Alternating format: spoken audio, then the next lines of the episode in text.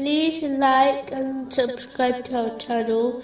Leave your questions and feedback in the comments section. Enjoy the video. Continuing from the last podcast, which was discussing chapter 37, verse 160. except the chosen servants of Allah, who do not share in that sin.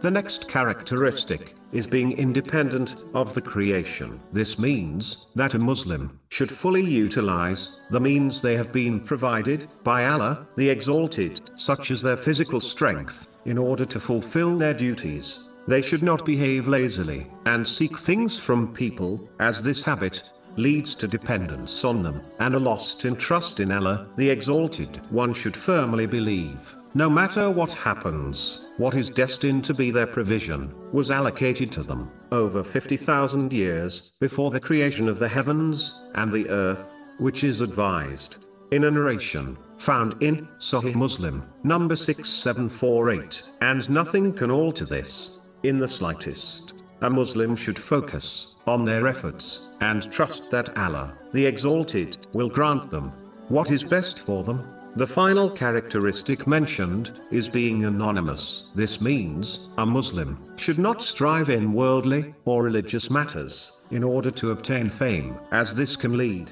to many sins, such as showing off, which completely cancels one's reward. It is why a narration found in Jami R. Tirmizi, number 2376, warns that seeking fame is more destructive on one's religion than two wolves let loose on a herd of sheep. Instead, a Muslim should strive to fulfill their duties, and if they become famous, maintain sincerity to Allah, the Exalted, without altering their obedience Him, in order to please people, as this leads to destruction in both worlds.